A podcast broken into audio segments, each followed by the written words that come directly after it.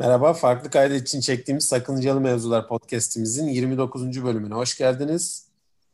Son e, bölümümüzde benim eksikliğim çokça hissedildi diye düşünüyorum. O yüzden hemen e, fazla e, ara vermeden döndüm. Hakan ve Görkem'le beraberiz yine. Nasılsınız? Allah Teşekkürler, iyiyiz. sağ olun. Siz nasılsınız Özgün Bey? Görüşmeyeli özledik vallahi. Vallahi evet başta bir saat geyik yapmamış gibi e, girmemiz e, işin gerçekten gerçekten literally bir saat geyik yaptık ya. Neyse. Yani güzel oldu ama. Özlemişiz. Geçen hafta bir denk gelemedik çünkü. Selim'i de yakalamışken kaçırmayalım dedik. Güzel de bir şeyler oldu işte şükür ki. Neyse ki bu haftada. Saat farkı 8'e çıktı. Benim işler de iyice coşunca artık hmm. e, ben evet. bir saat kendime izin verdim şimdi işten. Hmm. Podcast çekeyim, döneyim dedim. İyi yapmışsın. Hadi hadi kolay gelsin o zaman. Biz de, de çok yormamaya çalışalım. Görkem Bey. Merhabalar. Bu kadar üç tane ahlaksız insan oturduk ahlak konuşacağız. Bu konuda ne düşünüyorsunuz? yani ironi sonuçta. Hani bunlar ama güzel ironiler. Hani sahalarda görmek istediğimiz hareketler bunlar. Yani öyle diyeyim sana. En Gerçekten çok bizim konuşmamız öyle. lazım. Konuşa konuşa alışıp öğreneceğiz diye düşünüyorum ben. Gerçekten çok güzel bir laftır ama değil mi ya Türkçe'de? Yani ahlaksız falan der ya böyle özellikle böyle hani çok küfür etmeyen anneler babalar falan. Böyle çok ahlaksız. Allah cezanı kaldırsın falan gibi laflar vardır böyle çok. çok Vallahi böyle benim şey... içkim yok, sigaram yok. Biraz e, kumarım var. O, o kadar da olsun diye düşünüyorum. Kumar dediğin de bir iç yani. Allah herkese öyle kumar versin. yani hikaye böyle. Bu ahlak felsefesi gerçekten herhalde hani ucundan kıyısından hani felsefeyle hiç alakası olmayan insanların bile bir şekilde e, sorguladığı şeylerin aslında çerçevesidir diye düşünebiliriz belki de değil mi? Yani hani sonuçta herkesin öyle ya da böyle ahlaki bir bir takım görüşleri vardır yani. Hani mesela işte neyin doğru neyin yanlış olduğunu herkes bir şekilde konuşur. Bununla ilgili bir fikri vardır yani. Bıraksan sabah kadar konuşur bir sürü insan ama yanlış abi bu yaptın. Yok bu olmadı öyle. Bunun doğrusu şu falan gibi şeyleri herkesin vardır yani değil mi? Mesela başka ne? Mesela atıyorum yalanın Hocam, olayının hatta, ne olduğu. Yani hatta, ha? Öyle bir e, bağlama yapsak hazır yeri gelmişken şu anda bütün Türkiye'yi çalkalayan bu e, dizimiz İngilizce adını gördünüz mü? Görmedim yok. Bir şey, başka e, e, Etos muydu? Neydi? Aynen Etos. Etos diye koymuştu. Etos. Ee, şimdi hemen sordu hatta ne, ne diyor bunlar, ne demek istiyor diye. Biz de ona bir cevap verirmiş gibi aslında. Ee, karakter, hayat tarzı filan gibi bir anlama geliyormuş Etos anladığım kadarıyla. Oradan da etik geliyor. O evet, da evet. ahlak felsefesi olarak değerlendirilebilir. Haklı mıyım? E, yani bayağı haklısın. Çünkü esasında hani bu hani böyle iki üç temel şeyinden bir tanesi yani etos dediğin hani gerçi bunu söylendiğine uzun zamandır rastlamamıştım ama yani ahlak felsefesinin hani aslında bildiğim kadarıyla ve şu an atıyor olabilirim atıyorsam kusura bakmasın kimse ama yani Latince değil de eski Yunanca bir kök diye biliyorum. Yani ha, dolayısıyla da böyle evet. hatta biz onunla etoş falan diye bir dalga geçtiğimizi hatırlıyorum yani. Ya hayal meyal. Ama e, çünkü bizde logos hani çok geçer hani açıkçası. Onun dışında bu hani etos'ta birazcık bir, bir şeyler çaldı yani bu etik betik olaylarının gerçekten şeyi var. Yani aslında mesela etos ben de bugün şeyi gördüm de o aklıma geldi. Bu Şahsiyet diye bir dizi var ya. Hı hı. Ona güzel olurmuş bak etos çevirisi. Olabilirmiş. Hı. Ya tam karşılamaz tabii şahsiyet karakter şeyi e, anlam olarak ama yani e, oraya gelebilir gerçekten. Bu arada bir başkaları da etos olarak değişik bir demek ki yani izleyicinin baktığı gözle bakmıyorlar ya bu işi yapanlar kendi işlerine anladığım kadarıyla. Öyle değil mi yani? Neden öyle koyarsın ki mesela? Hani bunu gerçi şu anda burada tartışmak doğru mu onu da bilmiyorum ama bir başkalarının bu isim seçimini. Mesela Almanca ismi de bir değişikmiş herhalde. Neymiş biliyor musunuz? Yok. Neymiş ya? Onun da bir Almanca da bilmediğim için bir şey diyemiyorum yani şu anda. Ama onun da böyle bir değişik bir... Ha? Siz de bilmiyorsanız ben de bir şey demeyeyim deyip geri adım attın gibi oldu. Ha çünkü bilmiyordum. Biliyorsanız diye soracaktım. Bir gördüm de şeyi ne olduğunu anla yani aklımda bile kalmadı. Üç kelimeli bir şeydi ama onu bileyim. Biliyorum. Hmm. Fotoğrafik bir şeyler var yani. Enteresan dizi gerçekten. Yani üzerinde konuşulabilir esasında. Hani ben çok o konuda tabii kendimi yetkili hissetmiyorum ama yani belki bir sosyolog bir gün belli mi olur? Konuşur. belki. Kim bilir. Valla e, dizi şöyle diyeyim bizim e, sosyolojide e, hani betimleme dediğimiz bir tarzda hani taraf seçip doğru yanlış hani dizinin belki de etos isminin konuyu olması da e, hani bir takım şeylerin öznelliğini vurgulamak için olmuş olabilir yani etik ve ahlak kavramının belki de hani İngilizce çevresinde ondan bile olmuş olabilir. Yani hani gelenekselce bakışla modern bakış içerisindeki toplumda yaşayan bireylerin hani tercihlerin öznelliği ve hani genel geçer bir kuralın en azından bu davranış ve hani ahlak dediğin konuda herkes için geçerli olamayacağı şeklinde ki dizi zaten hani bu karmaşıklık içerisinde hani neyin doğru neyin yanlış olduğuna dair bir karmaşayı betimliyor aslında Türkiye hani özelinde diye söyleyeyim. Ee, hmm. Ve ben hani o sürekli Ferdi Özbey'in çıkışını gösteriyor olmaları da aslında yani şöyle ilginç bir gönderme. Zaten o görüntüler bu 80'li yıllarda Türkiye'de bir Alman'ın galiba Alman bir yapımcının çektiği bir belgeselden alınma görüntülermiş. Hmm. Ee, ve Ferdi Özbey'in özellikle orada oluyor olması hani Türkiye'de ilk böyle İngilizce şarkılara Türkçe sözler yazan bir şey vardır ya bir akım var. Ajda Pekkan falan da o akım Aranjman. Ha, aranjman, aranjman derlerdi. Hmm. Ee, onu yazanlardan biriymiş. Bu da hani ilk yani Türkiye'de yani toplum olarak hani işin böyle biraz sanatsal tarafında da acaba Batı'yı nasıl yakalarız çabası. Yani orada hem e, ama onu da Türkiye'deki o gelenekselce kafanın içerisinde öğüterek ortaya böyle bir hani e, tabarna kültürü kafasında bir görüntü ortaya çıkıyor. Biraz onu vurgulamak için koyduklarını düşünüyorum ben. Yani Bak mesela ben, benim de aklıma şey. Ha. E hani yani gelenekselci anlayışla hani hı hı. Yani modern toplum arasındaki hani o çatışmayı ya da o arada kalmışlığı vurgulamak için sanki koymuşlar gibi geldi bana o Ferdi Özbey'e. Bak mesela benim de ben Ferdi Özbey'in hakkında yani bu arada laf da oraya gitti ama tekeriz eksene gene her zamanki huyumuz biliyorsunuz. Yani bu Ferdi Özbeyen ne gelene kadar kimler var abi ne Ferdi Özbeyen ne alaka falan diye düşünüp duruyordum. Ondan sonra kulakları çınlasın. Pınar bizim felsefeden gene sınıf arkadaşımız. Şey demiş yani hani başıma bir şey gelmeyecekse belki onun hani bu LGBT hikayelerinden kaynaklanıyordur. Öyle bir dikkat çekme olabilir falan filan gibi bir şey söyledi. Sonra baktım benim hiçbir fikrim yoktu abi. Ferdi Özbey'in çok enteresan bir hayat hikayesi varmış. Yani bu e, haberiniz var mıydı bilmiyorum ama Ferdi Özbeyen bayağı out bir şekilde gaymiş. Bir. Evet, benim İkincisi, işte bu dizi sayesinde haberim oldu.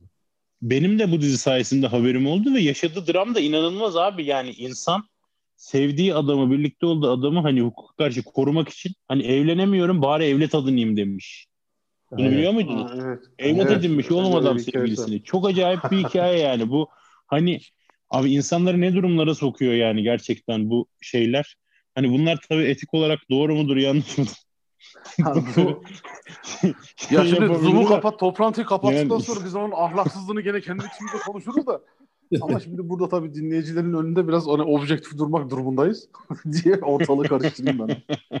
Aynen öyle. Yani gerçekten hani gülüyoruz ama büyük dram. Yani bu bir sürü şey aslında bir de enteresan yani ileri mi gidiyoruz geri mi gidiyoruz da anlayamıyor insan böyle şeyler görünce, duyunca. Yani çok çok enteresan şeyler hani bunları yani şimdi artık ne bileyim hani ben çok mutlu şekilde anmam yani böyle şeyleri çok da güzel söyleyecek şeylerim yok o yüzden daha fazla konuşmayayım diye düşünüyorum. Yani biz dönelim bizim etik hikayesine. Yani bu e, nasıl diyeyim? Yani bu işte ahlak felsefesi esasında gerçekten dediğim gibi yani hani en başından en sonuna kadar hani herkesin bir şekilde bir fikrinin olabileceği basitçe bir çerçeve kabaca. Ya çerçeveyi çizecek olursak gene işte hani gene bahsettiğim gibi aynen neyin doğru neyin yanlış olduğu işte mesela bunlar en popüler konular. Mesela yalanın ne, nedir yani? Nasıldır? Pembesi, mavisi, işte ne bileyim çerçevesi nasıl olur? Ne zaman bu yalanı söylemek yeydir? Ne zaman değildir gibi problemler mesela etik konusuna giriyor ahlak felsefesi. Ya da mesela işte şey falan çok popülerdir ya özellikle böyle ergenler falan bunun muhabbetini çok yapar işte mesela aldatma. Hani tam olarak ne yaparsan aldatma olur. Hani aldatma nerede başlar falan gibi şeyler vardır. Esasında farkında değiller ama hani böyle sevgilileriyle acayip acayip şeyler yaparken böyle kendilerinin yaptıkları hareketleri rasyonize etmeye çalışırken aslında bayağı felsefe yaparlar. yani sınır çizmek çünkü felsefede yapılacak herhalde en zor şeydir diye düşünüyorum. Yani çok bir çam devirmiyor, devirmiyorsam. Yani hani bir şeyin nerede bittiğini, nerede başladığını tanımlayabildiğin zaman zaten aslında pozitif film yapmış oluyorsun gibi bir algı vardır bende. Yani bu benim fikrim. Başkasının değil. O yüzden yanlış olma ihtimali çok yüksek. Ama yani hep bana öyle bir algı gelir. Sana da gelir mi? Bak sen de sosyal bilimcisin. Görkem. Hani o kadar net kat'i çizgi çizemiyoruz gibi geliyor buralarda. Öyle değil mi?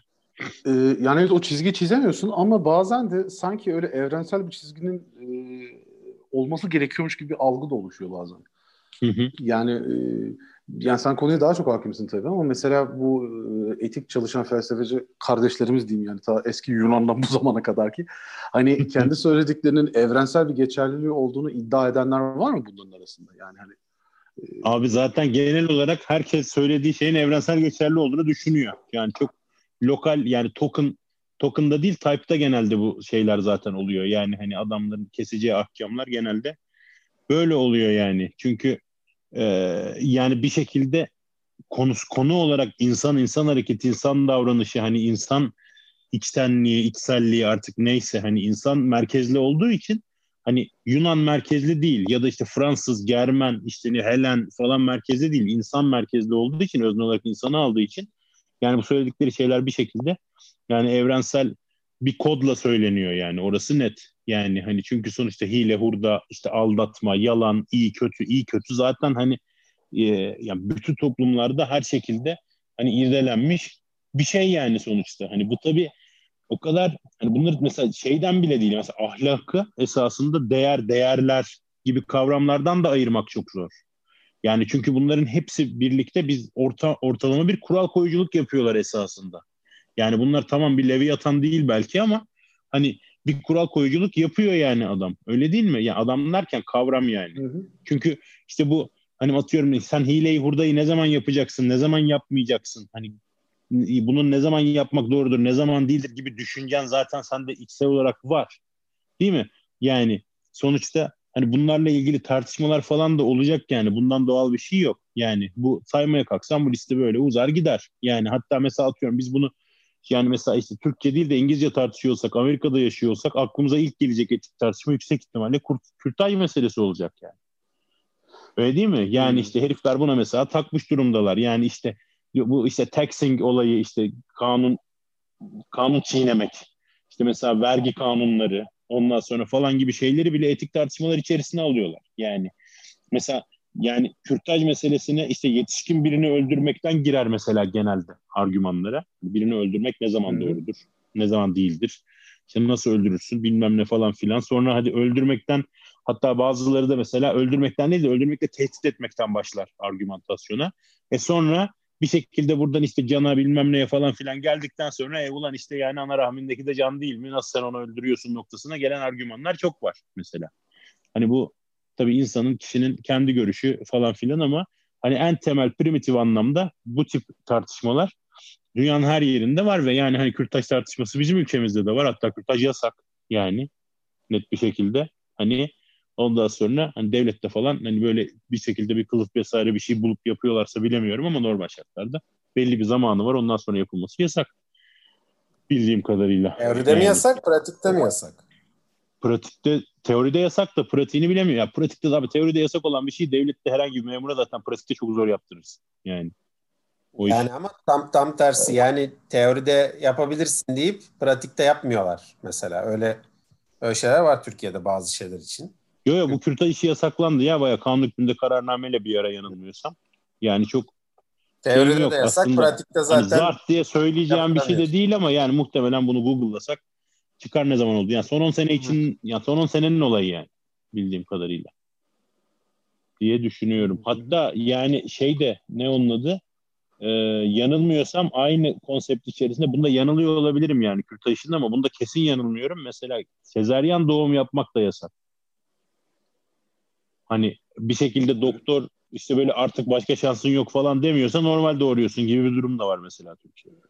Ha, mesela o tam tersi oldu mesela. O teoride yasak diyorsun. Pratikte sezaryandan başka doğum yapabilirsen Türkiye'de çok ender bir şey yaşamışsın demektir. Doğrudur yani. Onu. Tabii. Bilemiyorum. Biz birinci elden yaşamadık açıkçası. Yani ama ben de birinci elden yaşamadım da ikinci elden o kadar çok yaşayan oldu ki Türkiye'de ve biz hani biraz hmm. Türkiye o konulara hakim olduğumuz için bakıyoruz. Ee, şu anda benim tanıdığım herhangi biri normal doğuramadı daha Türkiye'de ve hepsi normal doğum istiyoruz. Doktorum da çok destekliyor falan diye başladılar yani. Hmm. Tezi açıp kapamış Demek ki riske ya belki de riske girmiyorlar. Belki de istemiyorlar artık. Bunu bilemiyorum yani. Velhasıl. Yani detaylarına girilir de tabii yeri değil. Ee, sen hmm. Ahmet kaldın yerde. Aynen öyle. Yani şimdi nerede kaldık? Ne diyorduk? Ha, kürtaj mürtaj diyorduk doğru. Yani işte hikayeler üç aşağı beş yukarı böyle. Yani mesela şey de çok ciddi bir tartışma konusu. Özellikle hani madem Anglo-Sakson coğrafya dedik yani bu işte kolluk kuvvetin gücünün sınırları falan da etik bir problem belli bir yerden sonra. Hani onun tabii legal kısımları da var bilmem ne falan filan ama yani mesela şu breed muhabbeti işte Black Lives Matter falan bu olayların hani en son kıvılcı yani artık tabii sürekli var olan bir olgu. Bunun da üzerine konuşmuştuk falan filan ama yani sonuçta işte hani bu kolluk kuvvetin yaptığı şeyi destekleyen insanlar da var. Yani hani karşısında duran insanlar da var. Tabii bu bazı şeyleri nasıl insanların desteklediğini anlamak mümkün değil ama sonuçta bir argüman var diye biliyorsunuz. Yani felsefe bunlara bu şekilde bakabiliyor. Ya tabii bunların mesela doğru yanlış tartışmasında özellikle yanlış olanların neden yanlış, işte doğru olanların neden doğru olduğuna dair işte bir takım görüşlerimiz, belki bir işte ne bileyim içsel bir şeyimiz falan filan oluyor. Yani şimdi nasıl sonuçta bir yetiştirilişimiz var. Yani bu hani ille de her şey içten geliyor, innate idealarımız var falan filan demek istemiyorum ama yani bir şekilde e, işte hani empir, bir bakış açısıyla bakarsanız yani sonuçta yani çevre etkisiyle, zihinsel gelişimle, experience'la bunlar da gelişiyor ve bir takım bir algı e, gel, algı doğuyor yani insanda. Olan bir olayın doğru ya da yanlış yargılamak için. Böyle bir eğilimi var insanın. Yani insan gördüğü bir şeyi e, ölçme eğilimi içerisinde yani. Ölçüyoruz abi. Doğru mu yanlış mı? Hani orada bu şekilde değerlendiriyorsa, değerlendirmeyi bu şekilde e, alıyorsa doğruluk yanlışlık var. İşte iyi kötü diye bakıyorsa, ilk sezgisi oysa işte iyilik kötülük falan gibi şeylerle bunları tatbir ediyor ya da işte e, damgalıyor diyeyim. Yani hatta bunlara baktığında öyle ilk sezgisi birçok insanın o kadar geniştir ki yani baya hani bütün etik konulara hakim abi o doğru bu yanlış bu böyle olur bu böyle olmaz falan filan diye bakıyoruz. Baya yargı dağıtıyoruz yani hani aslında. Hani bu mesela sosyal medyada falan da çok oluyor yani hani görüyoruz falan filan. Ondan sonra yani dolayısıyla bu bu gibi konular ve sıkıntılar bizi e, yani ahlak konusunda bir belli bir normatif bir şey olmasa bile en azından bir bilgi, bir algı birikimi biriktirmeye, belli bir e, davranış paterni belki de oluşturmaya itiyor. Yani diye düşünüyorum. Bu hatta diye işte düşünüyorum da demeyeyim bu... yani. Bu bayağı böyle yani bu işte. Ha. Aslında tam da bu söylediğinden ötürü e, yani şimdi sosyal bilimlerde işin e, adında bilim olduğu için e, yani bir taraf tutmayacak ve işte meseleye nesnel yaklaşacak e, dediği için sürekli işte herhangi bir davranışın ya da o davranışın yarattığı eğer bir kurum toplumda varsa yani sen o kurumu toplumda gözlemleyebiliyorsan örneğin işte rüşvet gibi bir artık alışkanlık bir patern haline gelmiş bir davranış varsa e, yani bu tamamıyla toplumda bir fonksiyonu olduğu için vardır şeklinde ve sosyal bilim sıkıntısı da şu o fonksiyonun e, hani pozitif ve negatif anlamda toplumun nereye doğru çektiği konusunda bir yorum yapmak gibi bir lüksü yok sosyolojinin. Ama zamanında bu sosyologlara inceleyen toplumu da en azından ne yapmak lazım bunu söyleyin gibi e, yani davranışlar çok böyle artık eleştiriler çok gelince e, sosyologlar yani bu uygulamalı işte sosyoloji dedikleri yani daha sonra mesleğe dönüşen işte, bu sosyal hizmetler gibi işte böyle ya da işte psikoloji gibi ya da işte eğitim kurumu içerisindeki işte bir takım böyle aktörler ya da böyle toplum liderleri gibi hani bunlara yöneliyorlar.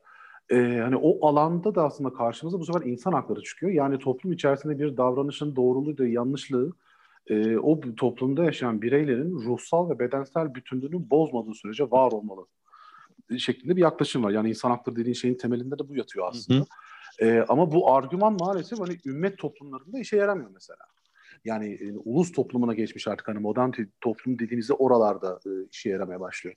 Yani toplumda bir kürtaj olayı ya da ne bileyim işte bir kadının sünnet edilip edip edilmemesi gerektiği hani ahlaki açıdan doğru mudur, etik midir, yanlış mıdır tartışması hani bunu ulus toplumlarında bir sonuca vardırabiliyorsunuz ama e, ümmet toplumlarında işte hani o davranış, hareket ya da hani hali hazırda var olan kurum hani bireyin ruhsal ve bedensel bütünlüğünü bozmayacak diyorsunuz ama toplum içindeki bazı bireyler o topluma ait hissedebilmek için kendilerini bu e, ruhsal ve bedensel bütünlüğün bozulmasına taraf olabiliyorlar.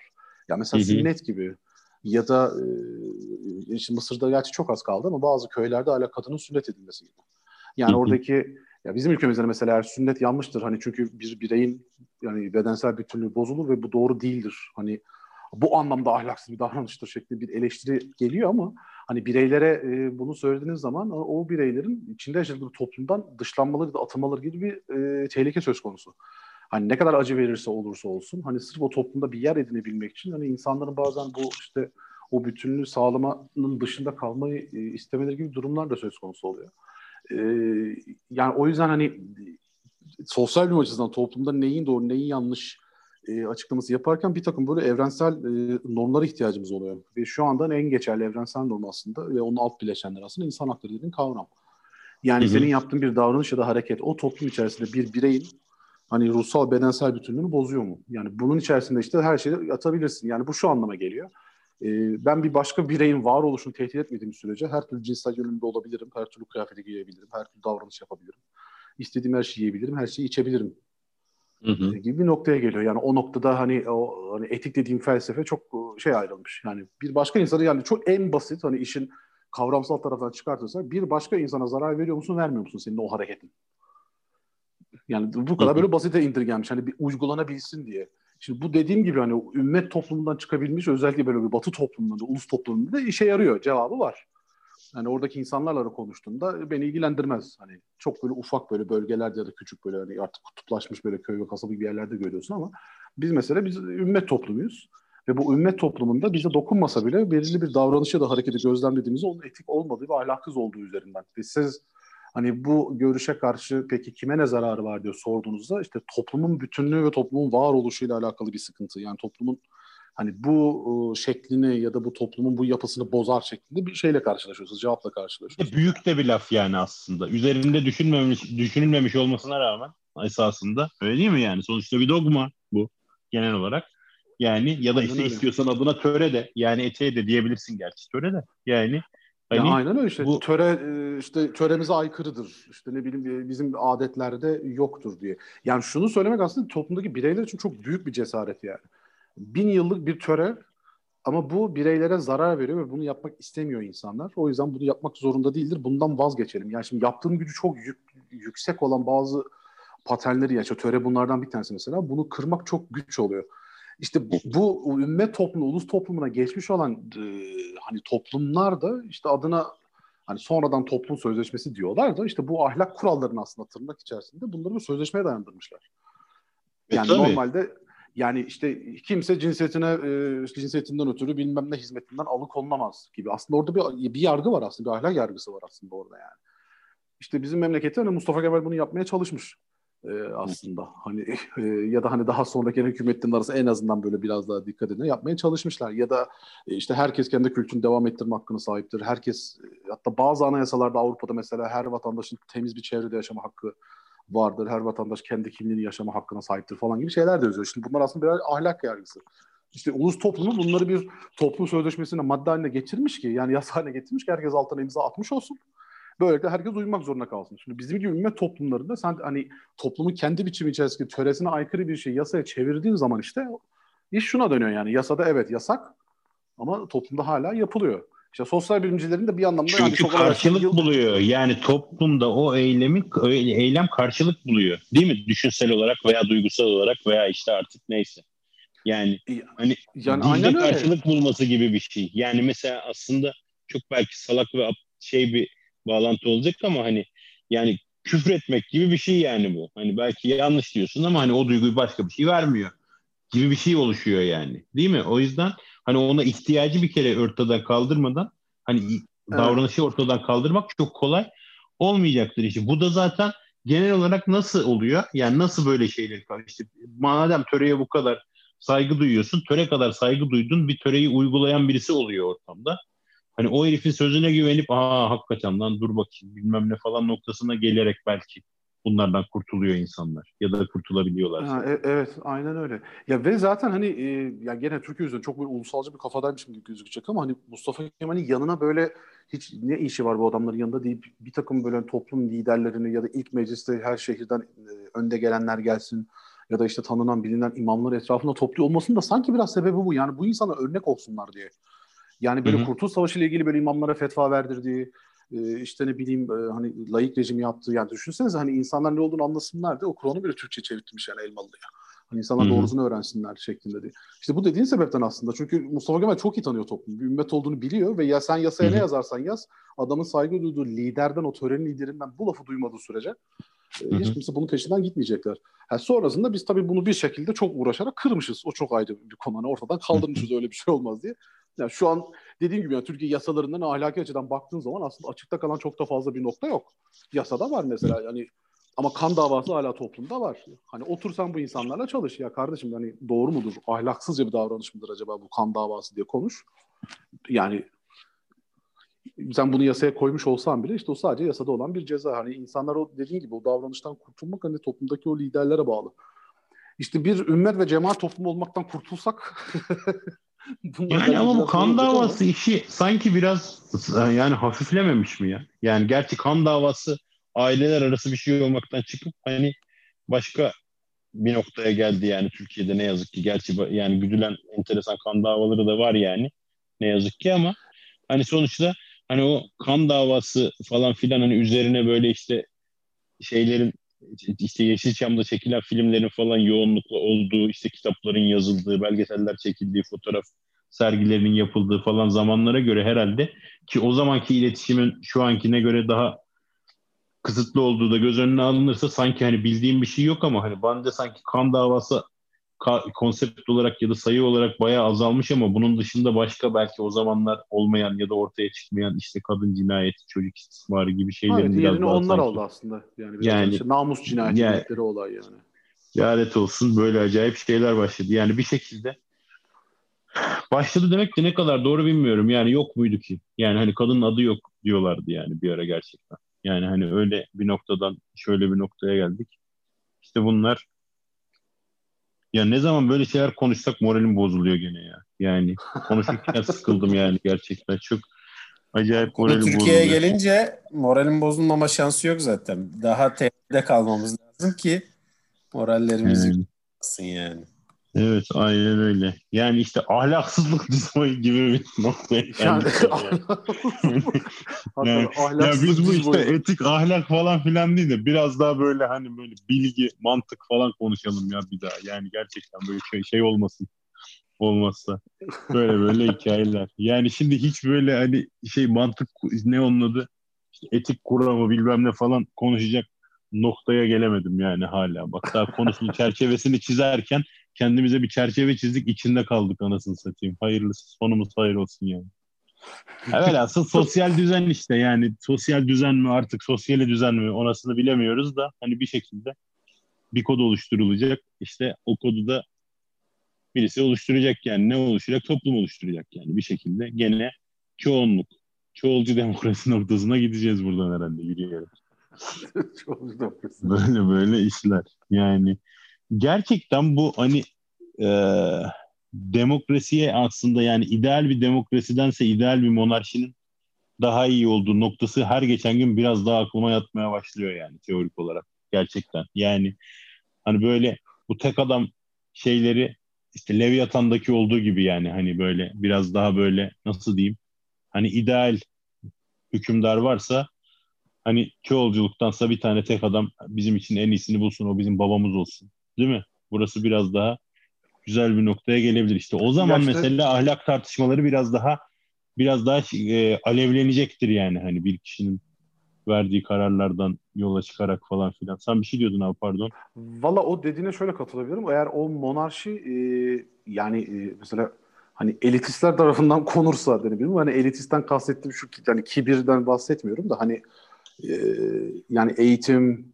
e, ya da ne bileyim hayata bakış açısından da böyle biraz daha yukarıda kalmış. Yani Platon'un devletindeki filozoflar gibi yani. Ha evet yani o, o insanlar tarafından eğer bir monarşi olursa ben hani yani ne bileyim hani e, Celal Şengör'ün monarşiye var mı diyorsun? Şeyin, e, tabii canım şimdi Einstein'ın kral olduğu ülkede yaşamak istemez miydin sen yani? Ben isterdim açık söylemek gerekirse. Yani. Valla yani Einstein... ona benzer ya da ne bileyim işte e, hani bakanlıklara insan atayacaksın. E, yani atıyorum o bakanlıkların e, Kültür Bakanlığı başında öyle Sunakan. Şey yaptın ya? E, İnsanda yani... çok vurgu oldu. e tabii şimdi Kültür Bakanlığı'nın başında Sunakan gibi bir insan olmasını istemez misin sen yani? Hani ne bileyim yani hani öyle bir elektrikten bahsediyorum ben yani. Hani. Oğlum Devlet Opera Valisi'nin başına Murat şey Karahanlı geldi. Karahandro. Yani operanın çehresi değişti bir araya. Herif bir de her şeye ne onun adı hemen başlayan bütün tenor partilerini de kendine yazdı. Baya seviyesi yükseldi yani eserlerin. Yani çok başka ha, bir şey. Ama çok, e, çok kaygan yerlere gittik ya. ne açıdan? Yani birinin bir şeyin başına geçip kendini tenora yazmasını filan övmeye başladık. Ee, evet. Ee, ama adam şey ama yani bu Murat Karahan ya, şu anda herhalde yaşayan en iyi tenor falan yani şu anda dünyada. Yani gibi doğrudur şey. da doğrudur da işte yani, için. ama ha işte bu yani bunu o yapınca okey ama bu yapınca not okey dediğimiz anda çok e, bana sorarsan yanlış bir yere gitmiş. Tabii oluyor. doğru. Haklısın ama benim demek istediğim şey şuydu herhalde yanlış anlaşıldı. Yani hepsine kendini yazdı. Ondan sonra işte herkesle birlikte çalıştı, çalıştı, çalıştı. Şimdi çekti. Ama bu arada seviye yükselmiş oldu demek istiyorum çalışma seviyesi. Anlatabildim mi?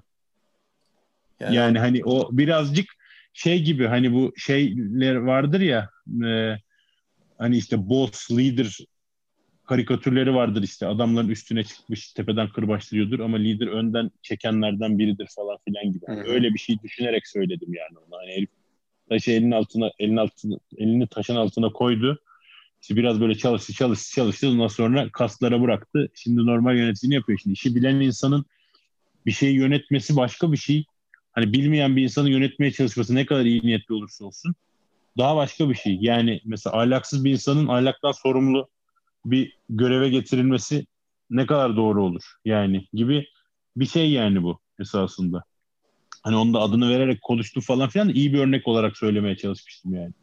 Ya işte onu anladım da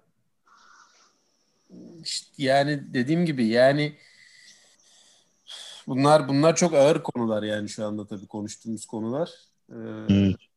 Ben bir de bir de birden ağırlaştı o kötü oldu. evet hızlı, hızlı da ağırlaştı. Da, nasıl böyle bir anda o ağırlığın altında kalmış gibi hissettim kendimi. Gerçekten böyle ya bir bu, şey oldu. Evet bu mevzular biraz şey kaygan mevzular. Yani keşke e, demokrasi benzeri e, yönetimlerin de bir şekilde monarşi evrilmelerini engelleyebilsek aslında. Benim hı hı. nokta biraz da öyle. Yani Türkiye örneği de öyle. Ee, Amerika örneği bile öyle. Yani birçok demokrasi bir anda içinden bir adam çıkartıp yani Roma'da bile olan olmuş olan o aslında yani. Bu, bu da kısa vadede e, ülkeyi pozitif bir yere götürebilir. Yani Hitler örneği bile öyle abi. O kadar çok örneği var ki bunun. Yani kısa vadede evet ülkeyi güzel bir yere götürüyor ama uzun vadede o baştaki gücü bulmuş adamlar her zaman e, korapt oluyor ve e, sonrası hep o ülkeler için çok sıkıntılı olmuş yani. Ya çünkü insan yapısına uygun bir görev değil. Yani idealde kalmasının sebebi zaten o. Yani insan yapısı zaten hükümdar olmaya hani o şekilde ideal bir hükümdar olmaya şey değil. Aslında bütün insanlar belki de hani hükümdar olma eğilimindedir. Hani o yetenekte olmayabilir falan filan ama bir şekilde hani o eğilimdedir belki ama esasında gerçekten yaşıyor veya yaşamış olan insanların hiçbiri bu konuştuğumuz niteliklerde bir hükümdarlık yapabilecek durumda değil. O yüzden teoride kalıyor zaten. Yani teoride düşündüğünde sen belki yani çok acayip bir yere gidecek ya belki konuşma ama yani teoride düşündüğünde gerçekten hani çok iyi yetişmiş, her şeyi çok iyi bilen, ön sezisi bilmem nesi, her şeyi iyi olan işte hani entelektüel olarak kendisini çok geliştirmiş ve çevresinden beslenmiş. Bir yandan da işte danışmanlarından aldığı fikrin en doğrusuna karar verip işte hem de onun kendi düşündüğünden daha doğru olduğunun da bir şekilde kararını verebilecek humble'lıkla bilmem ne falan hani öyle öyle öyle öyle dediğin mükemmellikte bir hükümdar olsa gerçekten hani bir sürü iş kolaylaşır. Bürokrasi diye bir şey olmaz. Yani monarşi bu, bu anlamda mutlak monarşi gerçekten çok iyidir diye bir görüş var. Hani ben de bu görüşü anlayabiliyorum. Onu söylemeye çalıştım. Çünkü e, gerçekten çok rahat bir şey olabilir. Yani bir, bir babamız olsa ve o babamız bizim üzerinde her şeye doğru karar verebiliyor olsa.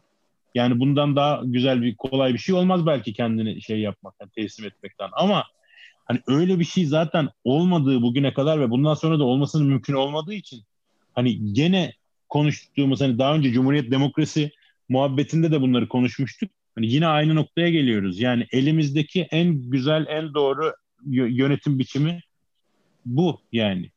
Hani bunu kullanmamız lazım ve bunun da enesilecek bir sürü şey var. Hani o da artık nasıl bunlar artık keşke Selim olsa da konuşsa yani hani işte seçim sistemleri bilmem neler falan değiştirilerek en yay haline belki getiriliyor ama yani sonuçta e, yani burada zaten oturup monarşi övecek halimiz yok. Yani hani o öyle bir şeyde değiliz ama hani demokrasinin de işlemediği bu işte monarşi monarşi eğiliminden öykünmesinden kaynaklanıyor belki de. Yani işte bu mesela ümmet toplumu deyip duruyor Görkem. Ya da işte bizde yani gerçi Amerika'da yani Amerika'ya da belki hani bir ümmet toplumu şeyi oturmuş olabilir diye düşünebiliriz yani belki de. Hani özellikle sol seçim şeylerinden sonuçlarından sonra da yine yani hani bu sürekli yaşanan bir şey. Dünyada zaten genel olarak böyle bir eğilim bir noktadan sonra oturmaya başladı.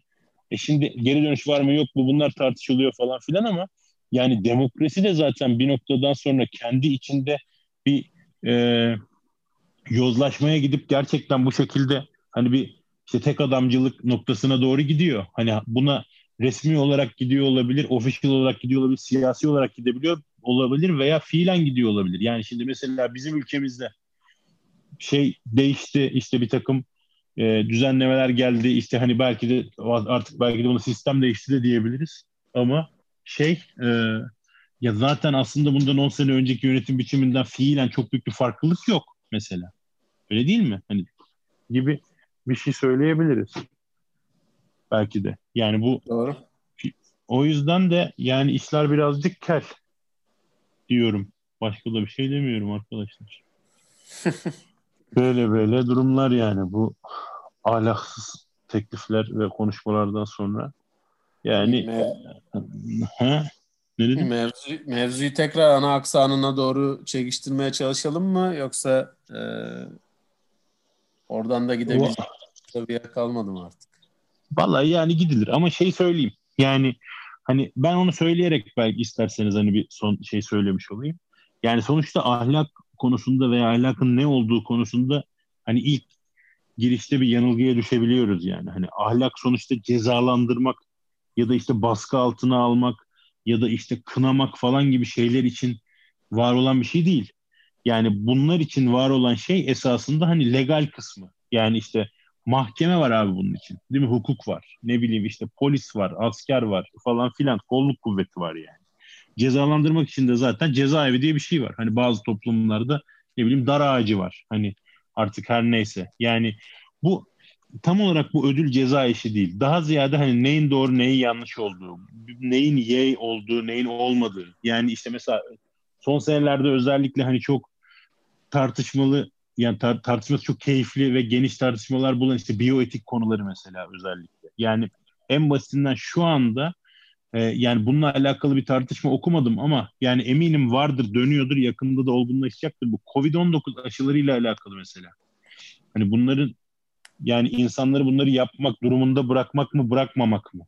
İşte hani özellikle bu aşı karşıtlığıyla alakalı bir ara gelişen bir bu takım tartışmalar vardı. Yani hani aşıyı reddetmek gibi bir hakkı var mı insanların etik olarak falan gibi hani şeylere de indirebiliriz, konuşabiliriz. Yani, yani aşıdan bu... aşıdan bir adım önce şey var işte maskeyi reddetme hakkı var mı yok mu insanın? Ya da ha, mesela yani oralar e, daha çok hayatımıza girdi yani. Bir, bir kısım insan reddetti maskeleri mesela. Ee... Oğlum Covid'i reddeden insan var ya. yani. Bunlar Amerikan oyunları, Yahudi oyunları. Yani, yani var gerçekten evet. Şey falan e, yani neyse yine yine yine konuyu saptıracağım gibi düşünüyorum. Yani saptır ya kapatırız sonra. Tak kaptır. şey mevzusu var ya yani bence bu etiğin en önemli şu anda e, yapması gereken işlerden bir tanesi bu kendi kendini süren arabaları e, şey yapmak Yani hmm. oradaki e, gelinen nokta... Efendim? Kendi kendine süren arabaların işte yani işler çığırından çıktığındaki etik seçimleri yapmasından mı bahsediyor? Evet. Aynen onu aynen onu diyorum. Yani çünkü Bu şey gibi, şey... trolley problem gibi hani. Aynen, aynen. Ha. Yani evet, trolley problem'a geri dönüyormuşuz gibi oluyor. Evet yani hakikaten o. Yani evet. e, bunu da Çok... Ha. Bunu da bunu da işte bütün insanlık bir araya gelip e, bir şekilde akil insan filan gibi bir laf vardı. Türk Türkçemizde hala belki vardır akil insanlar. Ha, hiç sorma evet. Akil insanlar, akillerimiz. Yani evet. evet ya bütün dünyada böyle bir akiller filan seçilip onlar mı oturup karar ver? Yani en aslında yani mevzunun e, ilginç kısmı belki de o yani. Çünkü o o arabaların artık tamamen kendini sürmesindeki tek e, belki de şey engel o olacak bir noktada. Olabilir gerçekten. Ya bunlar tabii çok pratik tartışmalar olur. Yani hani pratik bir tartışma olur. Bu tartışmanın sonucunda yani atıyorum işte felsefecileri oturur bir sürü etikçi bunları konuşuyordur. Eminim konuşuyorlardır. Yani konuşmuyorlarsa da bunları yapan şirketler bunları destekleyip konuşur hale getireceklerdir. Yani bu işler çünkü böyle de olur yani. Bazı tartışmalar doğal olarak çıkar. Bazıları doğal olarak çıkmaz ama çıkartılınca ilgi çekici olur. Ve e, devamlılığı gelir yani bunda. Bunlarla alakalı çok paper çıkar, konuşulur bilmem ne falan filan. Ve bir Covenant'a varılır iyi. Varıldıktan sonra tabii varılan şey, sonuçların yani felsefecilerin, etikçilerin vardığı sonuçların tabii bir yandan da bilim adamları tarafından gerçekleştirilebilecek e, gerçeklikte olması lazım. Yani doğru düzgün söyleyebildim mi bilmiyorum ama yani hani abi şöyle şöyle olursa bak bu iş olur gibi bir sonuca vardıysak biz e, yazılımcının da onu yazabiliyor olması lazım yani ki hani bu ikisi aynı sayfaya gelsin. Yani ama sonuçta bu illaki bu otomatik arabalar olduğu zaman hani illaki birileri ölecektir. Yani o ölen kişilerle alakalı da etik tartışmalar yapılacaktır ama hani sonuçta önünde sonunda insanoğlu ne yazık ki her şeyde olduğu gibi burada da istatistiğe bakacaktır. Yani işte bir, bir sürü ölüm münferit durum olarak şey yapacaktır, addedecektir ve hani gerekirse belki de tazminatla, parayla, pulla bu işleri çözecektir diye düşünüyorum yani. İşte işin en aşağılık tarafı da bu. Yani münferit olayları konuşmak ve onları da engellemeye çalışmak yerine görmezden gelip bizim işte it yürür, kervan yürür muhabbetine getirdiğimiz bir noktaya gelmesi gerçekten rahatsız edici. Yani en, çünkü teorik olarak bir şey tartışmaya başlıyorsun hızlıca pratikte o karşılık buluyor ve bitiyor ya. O çok acayip bir şey yani. Son senelerde özellikle bu işler bu şekilde yürüdü. Yani işte mesela Dolly'den sonra koyun işte insan kopyalaması falan etik etik olarak bunların hani ne kadar yanlış olduğu konusunda herkesin sorsan işte bir görüş birliği var gerçekten. Peki yani bu dünyada bu insan üzerinde bu genetik deneyler sizce yapılmıyor mu? Ya da belki insan kopyalanmıyor mu? Ya ben hiç öyle düşünmüyorum yani. Hani koyun kopyalayabilen bir şey hani insanların bundan kaç 20 sene oldu mu? Dolly olayı kaçtı? Dolly, Dolly'yi ne zaman kopyaladılar?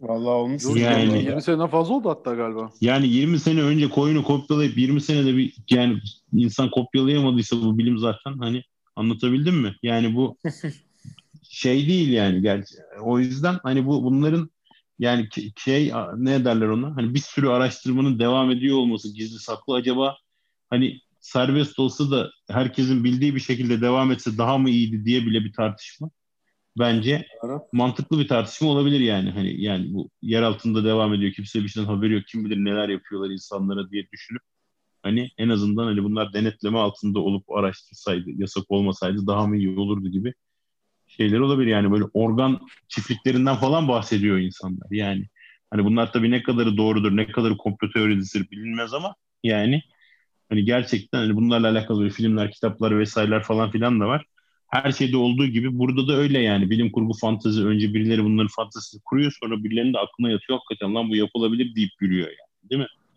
Yani İnsan muhtemelen... kopyalamak etik midir e, tartışmasına gelir. Hani orayı daha tamamlamadan peki yani organların satıldığı organ market gibi yerlerden benim dalak bozuldu. Bana bir dalak kopyalayın deyip almak etik midir? Doğru. Hani biz daha onu tamamlayamamışken yani, eğer mesele oraya e, gidiyorsa Abi oralara gidiyor tabii ya. Yani gitmez mi? Yani işte parayla her şeyi almak mübah mıdır? Bile bir tartışma şey olabilir yani. Ben param var diye kalp alayım mı yani kendime?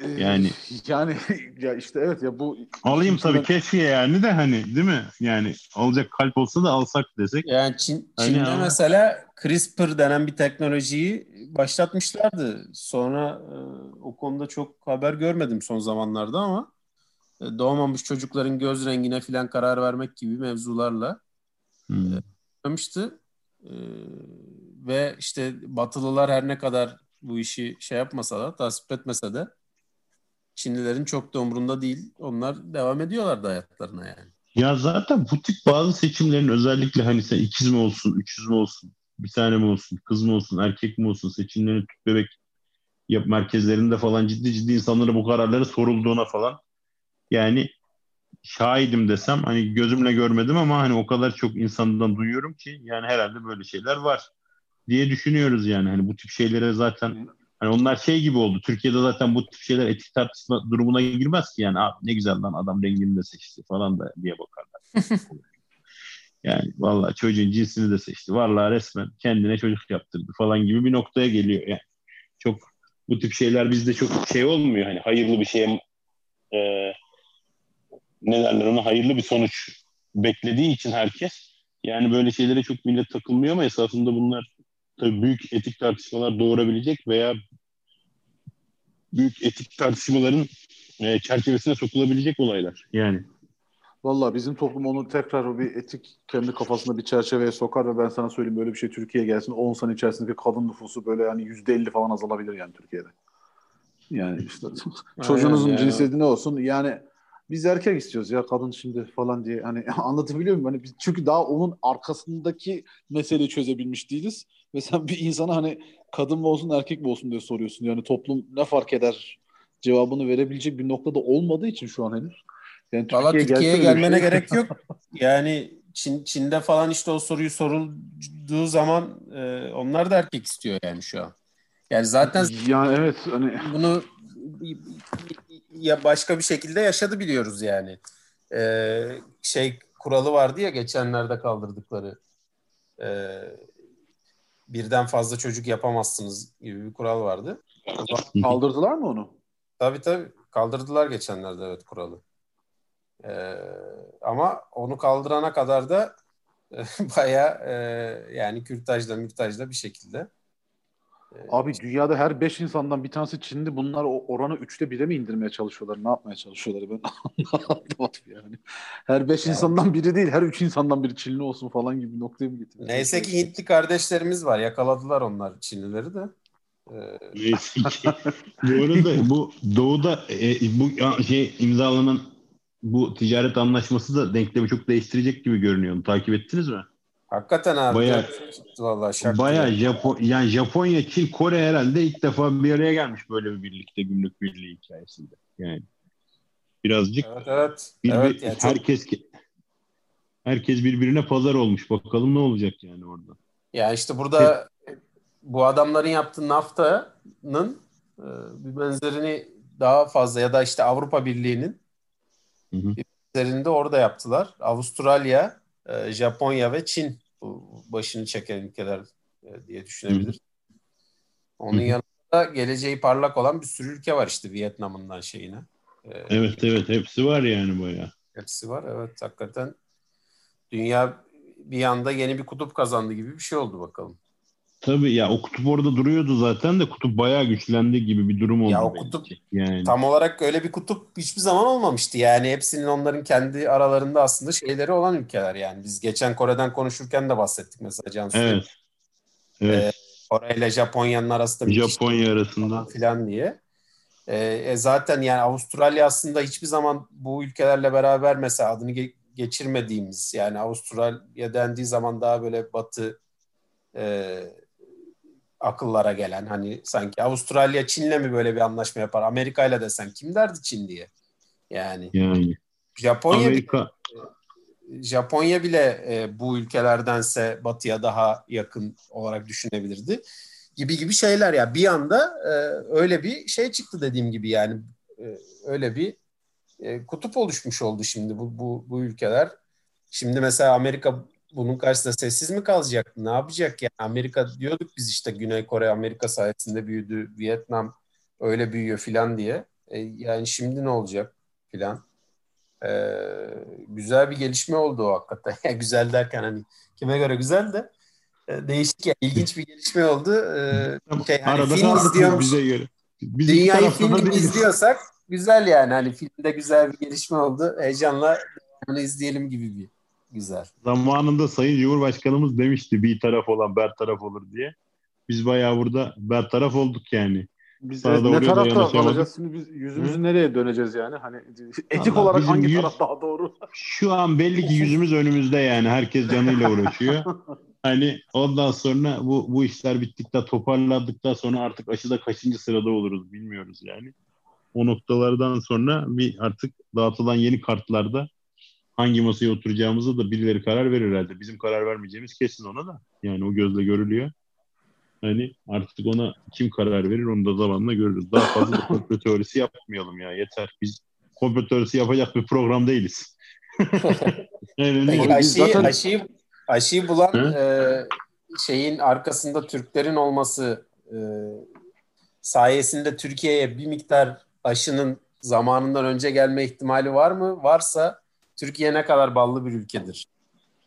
Abi Vallahi kesinlikle değil. Ben görünüyor. özellikle altın çizerek söylüyorum. Aşıyı iki tane Türk'ün buluyor olması Türk olmalarının değil Alman eğitim sisteminin başarısıdır yani. Yani bundan böyle bir hani anlam çıkartıyor olmak kadar saçma bir şey olamaz. Bu resmen bizim milletçe bunu açıkça burada söylüyorum. Belki bizim podcast kapatacak da bizim kadar böyle kompleksli e, bir memleket daha olamaz yani. Hani kendine böyle kompleks yapmış bir, bir ezik bir ülkede olamaz yani. Ya, bayrak almış çıkmış adam. Ne yani? Niye böyle şey yapmış? İşte Abi zaten yani onun onun öyle olduğu çok belli yani. O yüzden dikkat ettiyseniz ben o soruyu o şekilde oradan sormadım yani. Çünkü onun öyle olduğuna herhalde aklı başında herkes farkındadır. E, tabii. Yani şunu yapmaya çalışacaklar. E, muhtemelen işte aşı Türkiye daha şey gelse siz de zaten Türksünüz diye. Yani oradaki adamlar da aklı başında belki de davranarak hani e, bir sıralama yapacağız ve hani öncelikli ve aciliyetli bölgeler belirlenecek dünya üzerinde ve onlardan başlanacak gibi bir cevap alabilirler. Bizdeki yansıması da şu olacak. Vatan hainleri. yani, yani şimdi şöyle ama ama ne biçim Türksünüz ben... işte buradan gidip oraya gitmişsiniz. Türkler adam aşıyı önce Türkiye'ye göndermiyor falan gibi şeyler olacak yani memlekette. Sonra biz kendimiz birbirimizi yiyeceğiz Twitter'da. Hani inşallah birimiz de gözaltına almazlar diye düşünüyorum. Hani dayanamayıp bir şeyler yazarsak. Ya abi ben bu arada arada bir yerde düştüm tam ne konuştuğunuzu bilmiyorum ama şeyde e, şey söyleyeyim bu oğlum zaten bu tedarik zinciri için kullanılması gereken bu eksi 70 soğuk zincir falan biraz sıkıntılıymış ya. Yani o iş Türkiye'de çok zor yürür yani.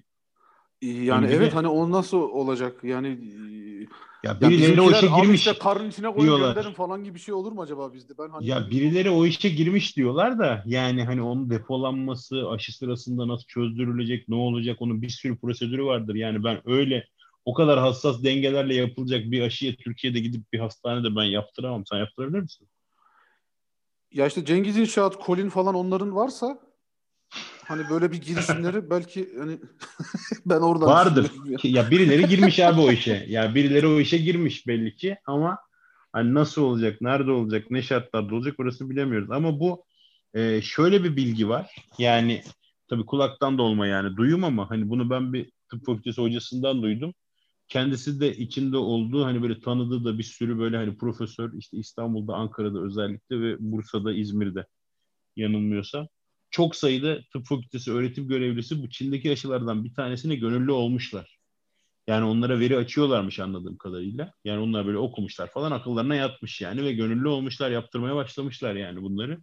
E şimdi yani bir tıp fakültesi hocasının kendine yaptırdığı bir aşıyı herhalde yaptırmak uzun vadede güvenli olacaktır diye düşünüyorum. Ne bileyim bilemiyorum yani hani sonuçta bize Zaten bize ya Çin'deki ya Rusya'daki düşer bakın. Yani birbirimize karşı dürüst olalım. Pfizer'in aşısı AstraZeneca falan bize düşmez yani. Biz Türk'üz. Farkında mısınız arkadaşlar?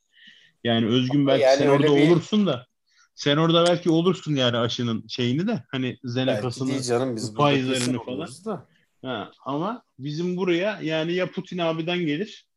Valla Putin'den sonra... bir aşı gelirse ona da şaşarım ben yani. Şu dünyanın şu anda içinde bulunduğu bu ortamda Rusya bir aşı çıkarabilecek ve hakikaten Yani sağlıklı ve kullanışlı bir aşı millet... Yani o yüksek ihtimal plasebo olur yani ya da yani... ya, ya da biyolojik silah falan olabilir yani onu bilemiyoruz da artık enough. Ya o aşının içerisinde çip falan olmaz değil mi? Çiplemezler hepimizi falan diye ben. Allah. Görkem her şey olur yaptırmamak lazım oğlum. Şey. Yani ben ben çip yemem. Beni çiplemeyin. şu noktada Açma kapama düğmesi falan Artık varmış aşının Bence de açma kapama düğmesi Allah'tan Özgün'ün elinde ve galiba kapatacak geldiğimiz şu noktada dediğine göre. Yani aynen, aynen öyle. kapatalım yani çünkü aynen. bir daha podcast yapamayacağız. Beni de tutuklayacaklar çünkü ben öyle bir kafaya geldim. sinirlendim. Sinirlendim çünkü biraz anlatabiliyor muyum? Tadında bırakalım. Evet. Ee, verdiğimiz geçici rahatsızlıktan dolayı özür dileyerek bitirelim. Aynen. Hoşçakalın. Hoşçakalın. Kalın.